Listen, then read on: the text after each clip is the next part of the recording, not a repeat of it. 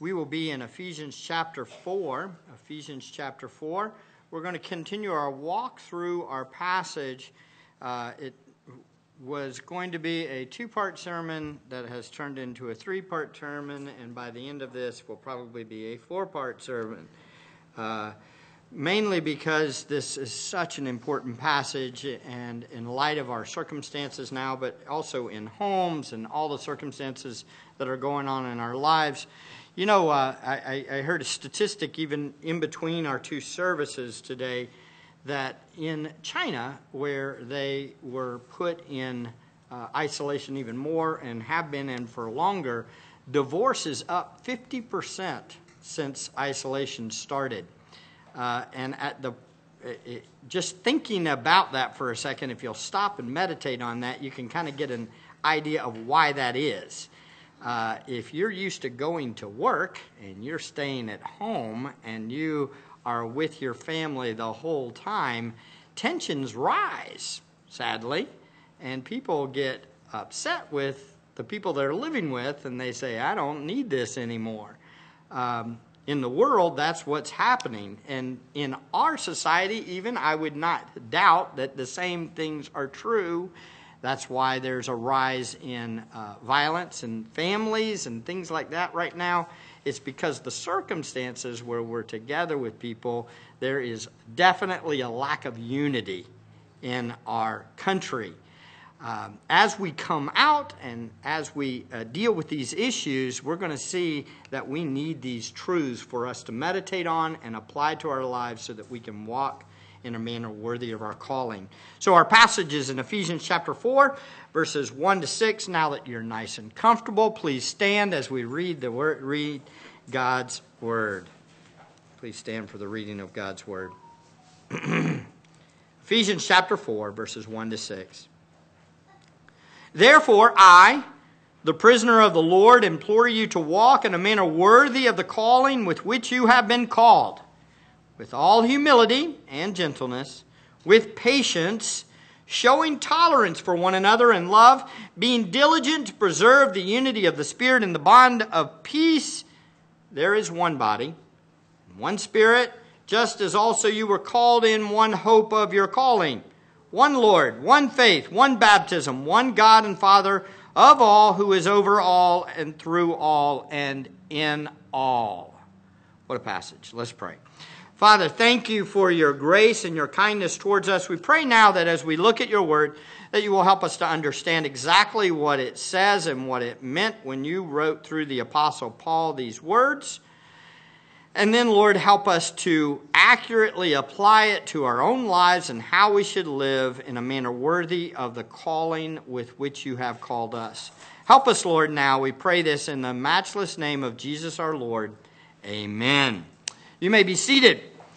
Unity is possible even with the most diverse of people. Unity is possible even with the most diverse of people. we are all from different backgrounds, different churches, different upbringings, different cities, different states, and in many cases, even often different countries. If we all met in almost any other circumstance, we would often have so little in common that we wouldn't even know what to talk about. If we weren't meeting in a church building and if we weren't meeting with our church groups, often we have very little from our upbringings that we can even talk about. I, guarantee you we do have some. Some of us might be able to unite on some things like sports but then again, there's people that would say, no way, I don't even watch sports. So there's this varying degree of people and where they come from and what they think and what they do and how they've been raised that would create a distinct diversity among us, right? And that diversity often would lead to disunity, right? But in our passage today, we say, despite all of these distinctions and all of this diversity, and the diversity of Jews and Gentiles being brought together in one body, there is a call for unity despite the diversity. And in order for that unity to happen, despite the diversity, we must have a right heart attitude and we must be intentional in how we act towards one another. So that's what the Apostle Paul is talking about in this passage. He's calling them to walk worthy in unity in Christ. In our passage, we have talked about the first three book, uh, verse, uh, chapters of the book of Ephesians is on the calling of God, right? The calling. The last three chapters are the conduct. Okay, so if I ask that next week, y'all are going to get it, right? This week it's the first three chapters are the calling, and the last three chapters are the conduct. Right. Okay, so the calling is who God's calling in our life, his effectual call in us, that he he called us to be his children. He chose us before the foundation of the world to be his adopted children, to radically transform us from children of wrath to adopted heirs of Christ along with Christ. Our calling is a new position, a new identity, and a new relationship with God. We now have access to God through Christ. That's our new calling. When, often when we think of callings, we think of our career choice. This is my calling in life, right? Uh, Irvin's called to be a realtor, right? But uh, in this case, our calling is our identity in Christ, that we're children of God, that we're adopted heirs with Christ. That's our calling. This includes both the transformation within, right, and our new relationship with God, that we now have access with Him. That's our calling. And we have a future hope that we're going to be heirs. We're going to share in the inheritance with Christ. We're going to be in glory together, right? This is our calling, beloved. So, in light of that, therefore, in light of our calling, we must walk in a manner worthy of that calling. That's chapter 4, verse 1. It starts with therefore. Therefore is there for a reason. So, our calling should produce our conduct, which is chapters 4 through 6. And it tells us how we should live. Five walks, five ways to live, and one stand. What we stand against. In chapter 6, the enemy. So we live five different ways. In this one, it's walk in unity, walk in love, walk in holiness, walk in wisdom, walk in light, and stand against the enemy. So our conduct is determined by our calling.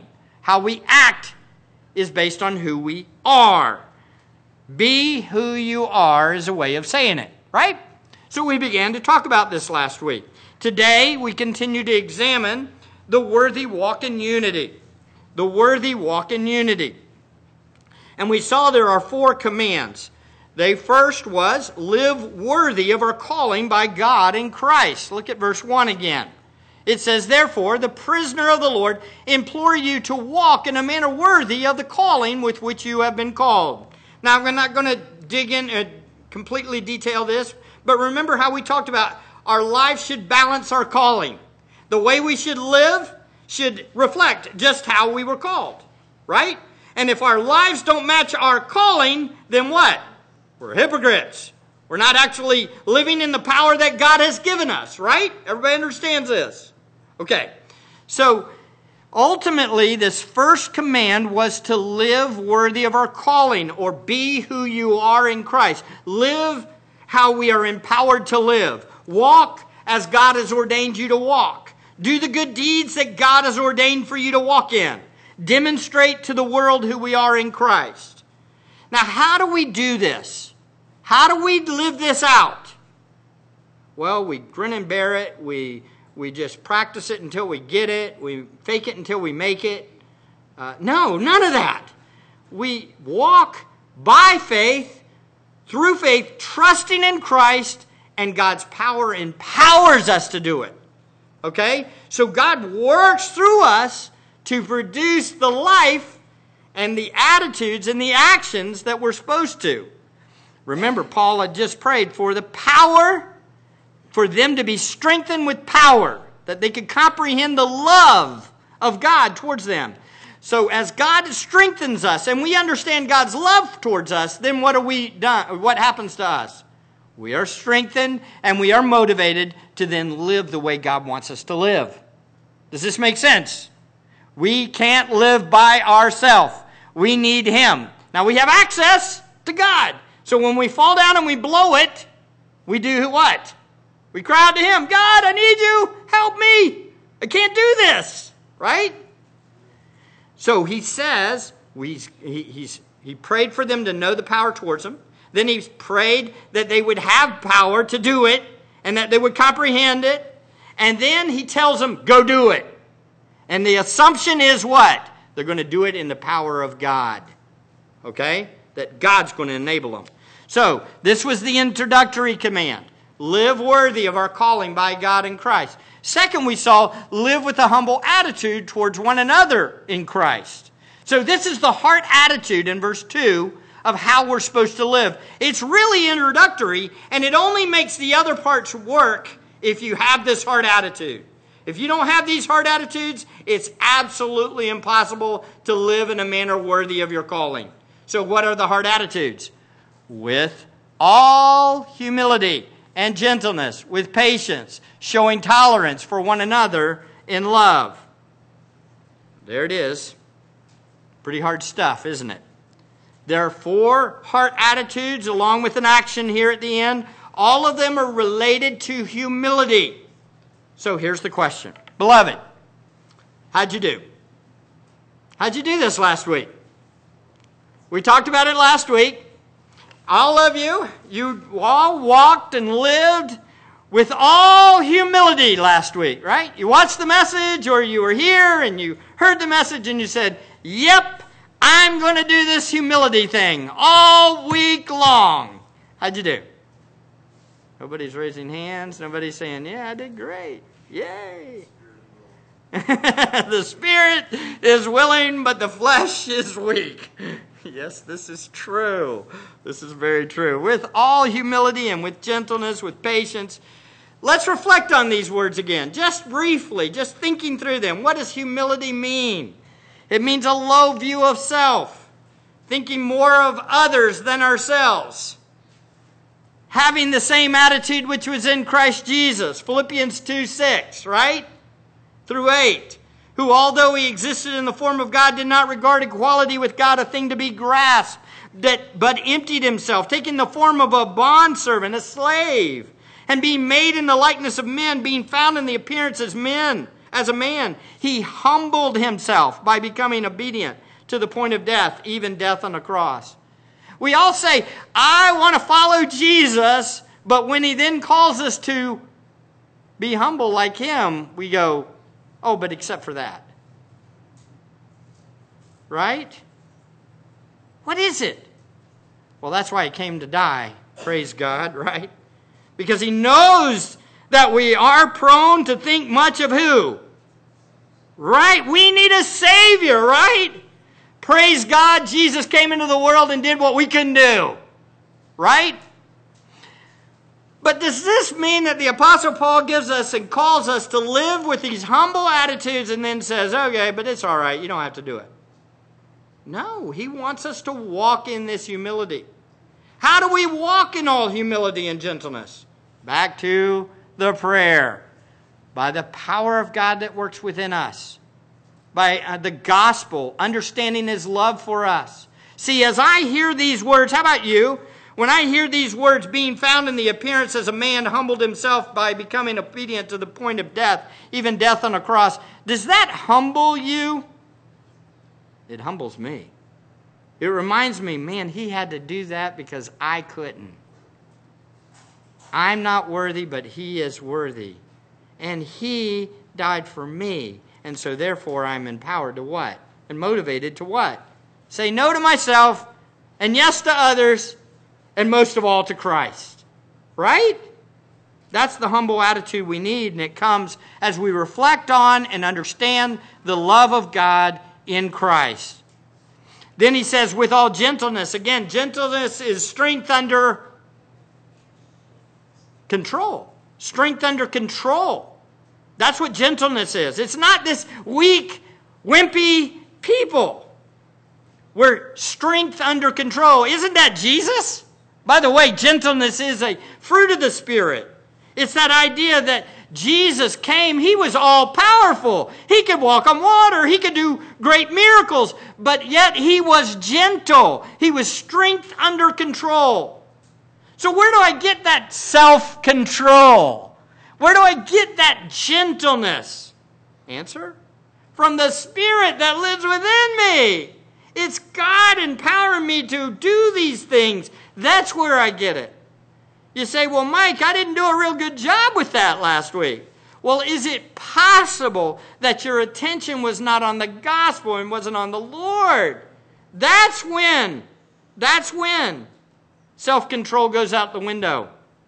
If you're watching or you're seeing a news channel or you're reading something on Facebook or you're talking or interacting with somebody and they have some outlandish idea and you're like, what in the world is this person thinking? They absolutely have lost their minds.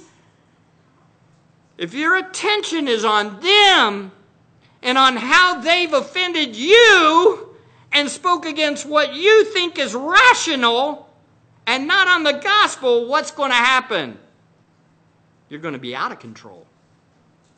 And you're going to respond without gentleness. Gentleness is strength under control.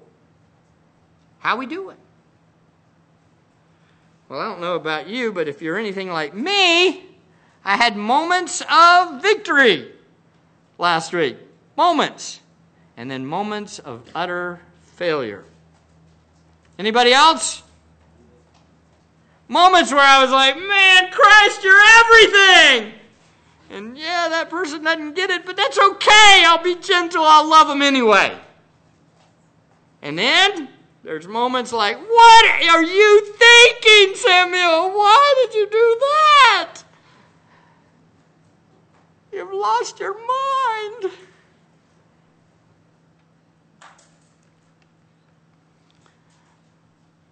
I need the Lord. How about you? I'm so thankful Christ Jesus came into the world to die for this sinner. Unity is found with all gentleness, responding and interacting with one another with all gentleness, and with patience, meaning being able to bear up under provocation. How patient were we? When provoked, we didn't return revile for revile we were like Christ, who committed no sin, nor was any deceit found in his mouth. And while being reviled, he did not revile in return. While suffering, he uttered no threats, but kept entrusting himself to him who judges righteously. And he himself bore our sin on his body on the cross so that we might die to sin and live for righteousness' sake. For by his wounds you were healed. Wow. Beloved, do you get it? How are we patient? We're patient by keeping our eyes fixed on the one who is patient with us. Right? For we are all like sheep. We have gone astray, but God was patient with us. Even though we were provoking him, we were children of wrath, we were opposed to him, he loved us. He was kind and he was patient with us. Beloved, we have got to have these hard attitudes. And if we have these hard attitudes, it'll show up in a, a hard attitude that shows tolerance for one another in love. Look at that, look at that little phrase. Shows tolerance for one another in love. I want to develop this a little bit more today. What does it mean to show tolerance for one another? Literally, this means bearing up under mistreatment and injustices. It's very close to patience, isn't it? Bearing up under mistreatment or injustices, enduring one another's harshness or misunderstandings. Now, I want to put a caveat on this. This does not mean we put up with blatant sin. This is putting up with those perceived, very important, perceived mistreatments. In other words, listen, this happens regularly in marriage, doesn't it? You think or even if you're just have a roommate, you get this. You have perceptions where you think somebody thinks one thing and you get all bent out of shape because you think that they think this. And then you say, well, that's not very kind. And you get all upset over a perceived misunderstanding or a miscommunication or they did something. For example, you walk in and you sit down on the couch. And you're thinking as you sit down on the couch, the husband that is, you're sitting on the couch, man, what a hard day. Man, that was so intense. I just need to sit a second. I'm dying. I'm hurting. I'm struggling inside. That person was so intense to me. My life is tough. I need you, Lord. Help me. I just need a second. And the wife in the kitchen looks over and sees the guy sitting on the couch. He didn't say hi to me. He didn't even come in and give me the kiss that he always gives me. What's his problem? He doesn't love me. He doesn't care for me. What's the perception that the wife might have? That the husband's lost his mind and he's mean and he's evil and he's my enemy. When in fact the husband is at the sitting on the couch going, I need the Lord. This was a horrible day. Y'all see this? So, what do we do? Well, this is the point where we must show tolerance towards one another perceived misunderstandings, perceived perception is often a wicked enemy. Not taking our thoughts captive, not thinking on what's true. It'll happen here, by the way. In about two weeks, we'll have about 20 to 30 more people in this room. And some of us are going to be like, Hi, how are you doing? And the perception is from that person that's just about to shake your hand, I want to show love to you. But the other person, when they see that person coming with a hand, they're thinking, that person hates me. He wants me sick. He doesn't love me. Now, is that perception true? I don't think so. I think it's wrong. But perceptions will just create what? Disunity. And before you know it, brothers will look at brothers and say, You're my enemy. You hate me. So, what do we do? Well, I think this is where we're going to need to show tolerance to one another and love. That's what's going to have to happen. If we don't, we're in for a lot of trouble, aren't we? As we come back together. Now, this, pers- this tolerance, though, is not tolerating false teachers, and it's not tolerating rank immorality in the church. Do you understand? That's not what we're talking about here. How do I know that? Well, look at Ephesians 5. In the same context. In the same context. Ephesians 5 6. He says, Be tolerant in chapter 4 Chapter 5, he says in chapter 5, verse 6, let no one deceive you with empty words. For because of these things, the wrath of God comes on sons of disobedience. Therefore, do not be partakers with them. For you were formerly darkness, but now you are light in the Lord. Walk as children of the light. For the fruit of light consists in all goodness and righteousness and truth, trying to learn what is pleasing to the Lord. Do not participate in unfruitful deeds of darkness. I thought you told me to be tolerant. But instead, even expose them.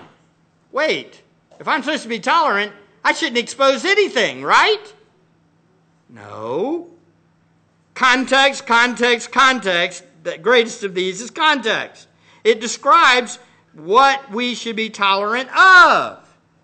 The perception in chapter 4 is the tolerance of the diversity of the body coming together. Jews and Gentiles coming together, people with different cultural understandings and misunderstandings, maturity issues, as we'll talk about in a second. Maturity issues are things that we have to be tolerant of, but not rank evil and false teaching. That has to be exposed. You understand? Doctrine, false doctrine, will be exposed. It has to be. But whether or not you are of a political persuasion, or whether you watch CNN or not, or Fox News, is not something that we should be divided over. You understand?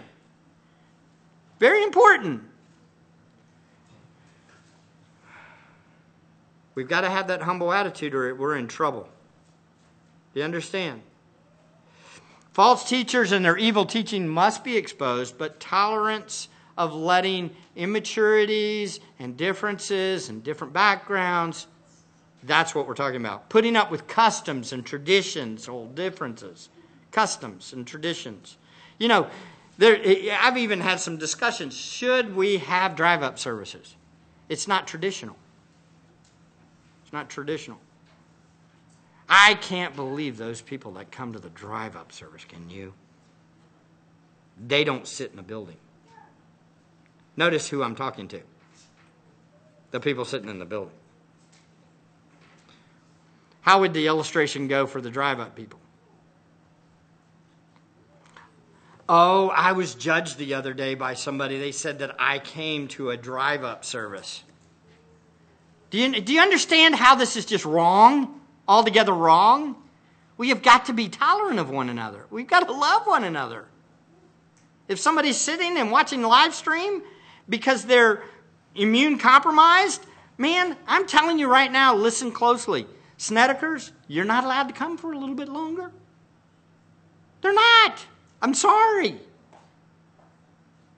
We don't want them to come, do we? We want them to come when there's they're safe to come to a degree, right?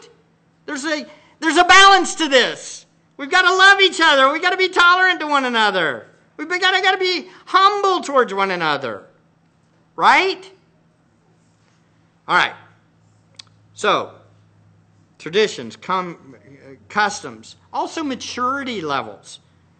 Maturity comes with understanding and, and listen to the word. Implied in the word maturity is something very important. What do you think it is? Those that were at the early service don't say it. Maturity implies what? Time. Time. Something doesn't mature overnight, it takes time. By the way, the context implies that maturity is one of the very essential things for unity. People have to mature. They have to mature in Christ in order for unity to happen. Okay? But if everybody, it takes time for us to mature, what does that mean that the more mature people have to do with the less mature people? They have to be tolerant and patient and kind and humble we're not at the same place at the, in the book. We're not there. Do you understand? Some people are on page 400 and some of us are on 200. Do you understand? And time, time gets us there. So we must tolerate one another. We must be gentle and patient and humble towards those. Look at 4:13, Ephesians 4:13. This is the context. The goal is unity. Until we all attain the unity of the faith and of the knowledge of the Son of God. Well, I thought we already had the unity of the faith. There's only one faith. And don't we already have the knowledge of the Son of God? Well, this is a growing, maturing knowledge, isn't it? And our faith, does our faith grow and mature? Oh, absolutely. I don't know about you guys, but mine's grown in the last couple months. How about yours? And it's grown in ways I didn't think it was going to grow. Do you understand? It's not necessarily trusting whether I was going to die or not, it's trusting how I'm going to manage to shepherd a bunch of people that think totally different. I'm going to have to trust the Lord for that. The elders are going to have to trust the Lord for that. We're going to have to trust the Lord.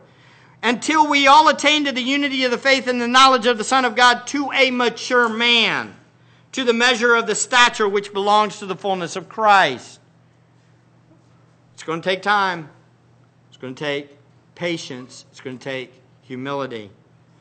Now, good. Again, there is a way. There is a way for us to tolerate everybody very well. Stay far apart from everybody you possibly can. That would be the way. But if you do that, let me ask you a question. If you do that, are you really displaying the power of God at work in you? Or are you hiding from your heart issues that need to be changed? I want, I want to speak directly to the ones that are in this room right now. Hear me. This is very strange because I'm also talking to the ones that live stream at the same time. So it's very hard. There are people on the live stream that are considering coming back. But if the people in the room treat the people in, that are watching on the live stream like they're less than Christians because they didn't come the last two weeks, then shame on you. You're not walking in worthy calling of your worthy calling. Do you understand? If somebody's here or not here, you need to trust the Lord to work in their lives. Otherwise, you're elevating yourself over them. And I would be very careful. Don't do that. That's sin. Do you understand? You watch the news and you look at people and you say, man, that guy's nuts. They're crazy. What are they doing? We've been practicing it for two months, watching TV and reading stuff. Be careful. When we come back together, we need to love each other. That means with humility and gentleness and kindness and grace. At the same time, live stream people, as you come back, listen to me closely. If these people accidentally run up to you and want to give you a big hug, don't take them that they're hating you. They love you. They just are having some problems figuring out how to navigate this whole thing. Does everybody understand? It's where we're at. The cool thing is, is we can do this by the power of God that works within us. We can come back together and we can do this. Even if there was another 50 people in this room next week, y'all will be okay, right? By the way, the deaf are coming in at 12:30, roughly 12:30 to. So I'm going to try to end a little early. You know why? Because I want you to have fellowship. But I also know that the deaf, this is their first Sunday that's going to be in here. Half of them, not all of them. And many of them believe wholeheartedly that you have to wear masks. And guess how many masks are in this room? Zero! Oh, one, and it's down. Right? So what does that mean? Immediately, we're going to be challenged with our deaf congregation when they walk in at 12:30 and we're still here and we all don't have masks on. Facts. You say, well, Pastor Mike, you just need to get tougher. Tell them to get over it. Uh, you militant ones need to be quiet. You need to take a humble pill. You really need the Lord God to work in your heart and give you some humility. I'm just being honest. We all need to humbly seek the Lord and be gracious and kind to one another tolerate one another. That was harsh. I'm sorry. But it's the truth. It's what he's talking about here. We need to humble hearts, and we are unified by focusing on what unites us. What unites us, beloved? What is it that unites us? Let me ask you a question. Let's see if you can get it. What unites us? The Christ. Right? Jesus, the gospel, the truth, right? So, what does the humble person say? This is what the humble person says. You ready? Quote What God has said is always true. That's still humble. What God has said is always true. That's humble. You know why? Because it's affirming the authority of Scripture. Which means what? God is true. And I'm not saying that. I'm saying He says is true. What He says is true. That is humble. But it also says this the humble person says, What I think outside of Scripture may be true. May be true. But I could be wrong. That's what the humble person says. Did you hear that? See, look, I know that this is inerrant. This is inerrant. This has no errors. The Word of God is authoritative and special revelation from God. It's perfect. But my opinion outside of this could be wrong. And yours too. Do you hear me? You say, well, what about wisdom? What about wisdom? Yeah, what about wisdom? the fact of the matter is, is wisdom comes from God. A lot of people think they're wise, but they're really not. Matter of fact, before I was saved, what I thought was wise was actually foolish. And what was foolish, I thought was wise. This is why we have to be careful with where we get our information of what wisdom is. Do you understand? I find it so ironic that one of the greatest arguments being made nowadays is science says this is what's true. Science says this is what's true. But isn't it ironic that science says that God didn't create the world in six days? That's what science says. At the same time, I think science, the Bible, shows that science is true in certain areas. That whatever science says can be true as long as it lines up with what Scripture says. But otherwise, it's not necessarily authoritative. Why? Because humans are fallible. We are. And humility says, I'm going to give grace. And I'm going to stay humble. Are you dying on hills that need to be died on? Are you focused on the things that really should be focused on? Unity happens when we don't die on hills that don't matter. Did I say that right? Yeah. Unity happens when we don't die on hills that don't matter. In other words, when we avoid dying on hills that are useless. What do I mean by dying on the hill? Taking up arms, being militant. I'm going to fight for this no matter what. I'm going to fight. I'm going to give one example, and it's probably going to blow some of you away. Dr. Fauci says everything, everything that Dr. Fauci says is true.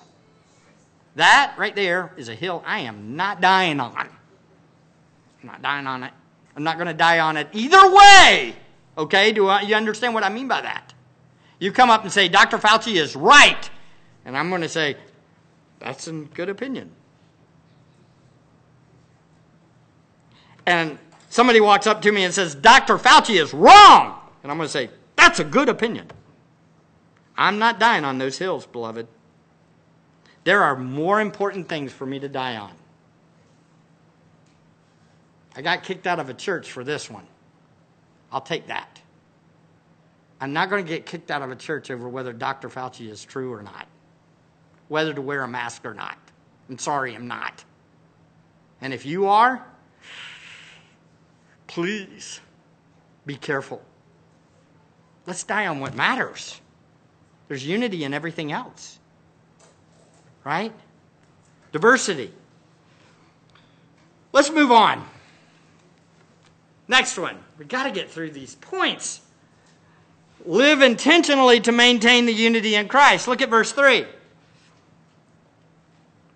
I don't know what it is, but this is so important. This stuff is so important. Do you understand how important this is? Oh, please. So important. It's the only way you're going to survive at your jobs, by the way, too. Ephesians 4 3. It's the only way your marriage is going to work, either, by the way. Only way, if you think this way. Be diligent to preserve the unity of the Spirit in the bond of peace. This is putting into practice the attitudes previously mentioned with the goal of maintaining unity. Let's make a few observations real quick. It says, be diligent to preserve.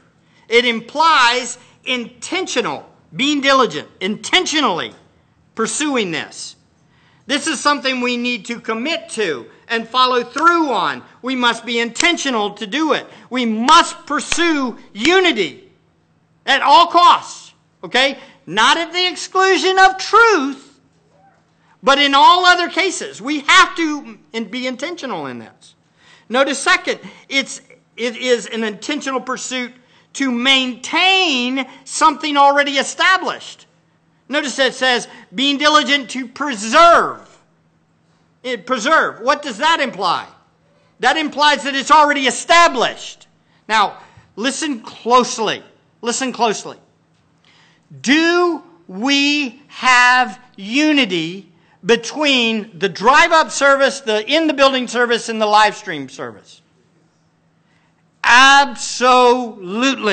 It's already established. It's already established. It's already established by who? Christ. And by the Spirit working in us. And by the God who is over all, in all, and through all. God has already established that. It's already determined.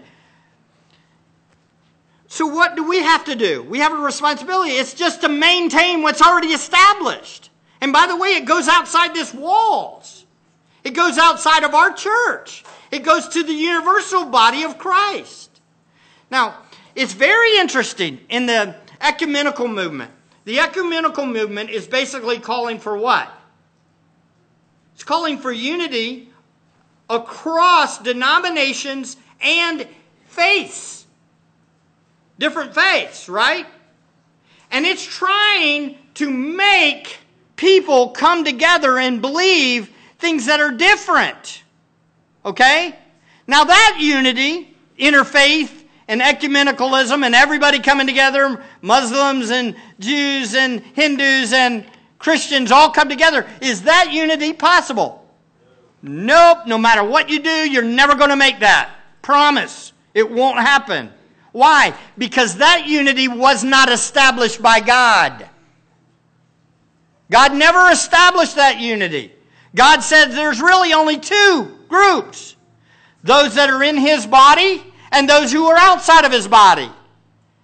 We're not maintaining something that's not there. We're maintaining what's in Christ. That's what we're supposed to do. Does everybody understand that? Now, how well are we doing that? Well, not very good.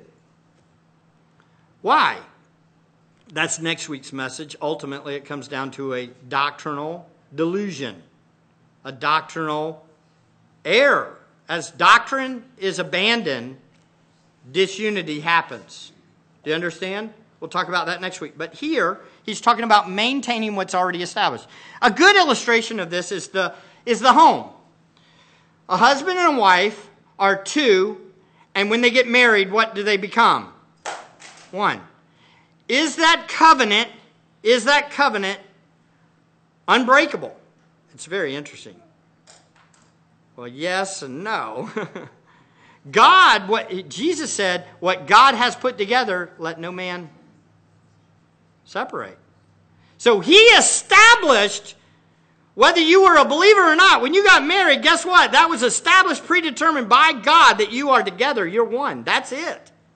That's what he determined. That's what marriage is. Now, the problem is in our society, in our culture, maintaining that unity is not done very well, is it? Why? Well, because people think that the unity isn't important. It's not real. A matter of fact, even Christians, why is it that in Christian statistics for marriage, it's still 50% or more Christians get divorced? What God has put together, not let men, no man separate. Why?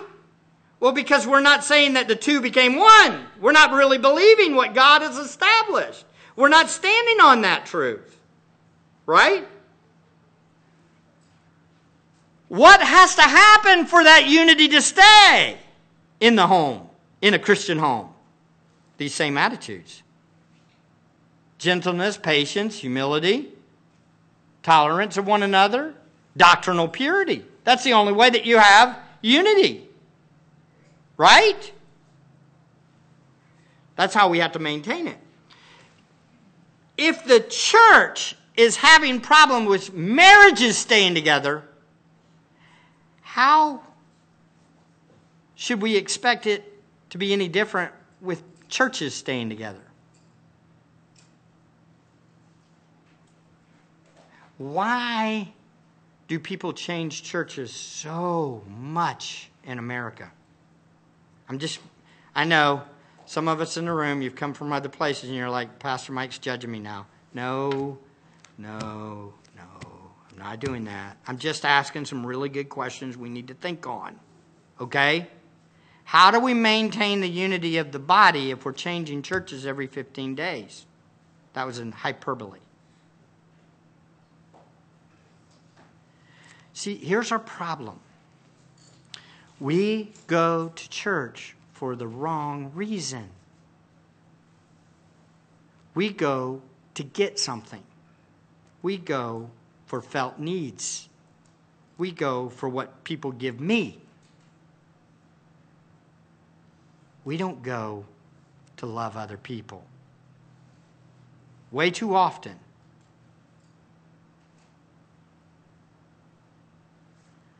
how are we going to maintain unity if our view of the church is that the church is to give me something? The view of the church should be to love and to put others above ourselves. Do you understand? Every marriage would survive if both spouses had no expectations. Did you hear me? Every marriage would survive if both spouses had no expectations. Is that not true for the church, too? Now, hear me. Is there a time to leave a church? Absolutely. When? When one God, one Lord, one Spirit is not the focus. If the truth is not being stood for and on. That's a time to leave. But otherwise, we need to stop dying on hills that we shouldn't be dying on. Yes? This is hard. I know. We've got, beloved, we've got to put others above ourselves. It's the only way we're going to survive this. We've got to walk in humility.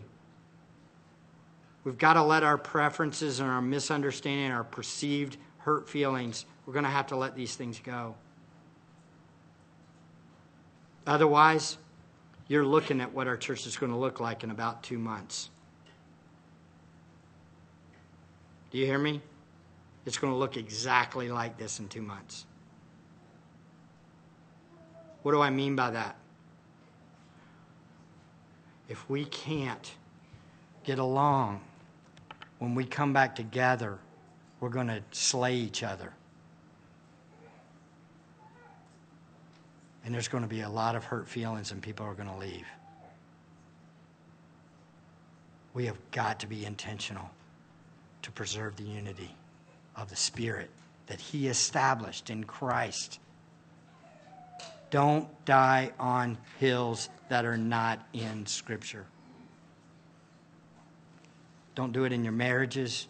Don't do it in your families. Don't do it in your church. Okay? There's one hope it's in Christ Jesus. Stand on this. I'm not saying don't stand on this. Stand on this. But everything else, we're going to have to let a lot go. We're going to have to trust the Lord to mature people. Let's pray. Father, thank you for your grace in our life. Lord, I, I know I fail at this so many times. We're going to need your grace, God. We're going to need your power. We're going to need your strength. We're going to need your ability.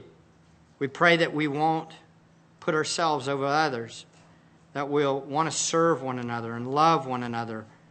Mature us, God. Help us to point each other to the one true unifying truth, and that is you, God the one true and only God, the God of the Bible.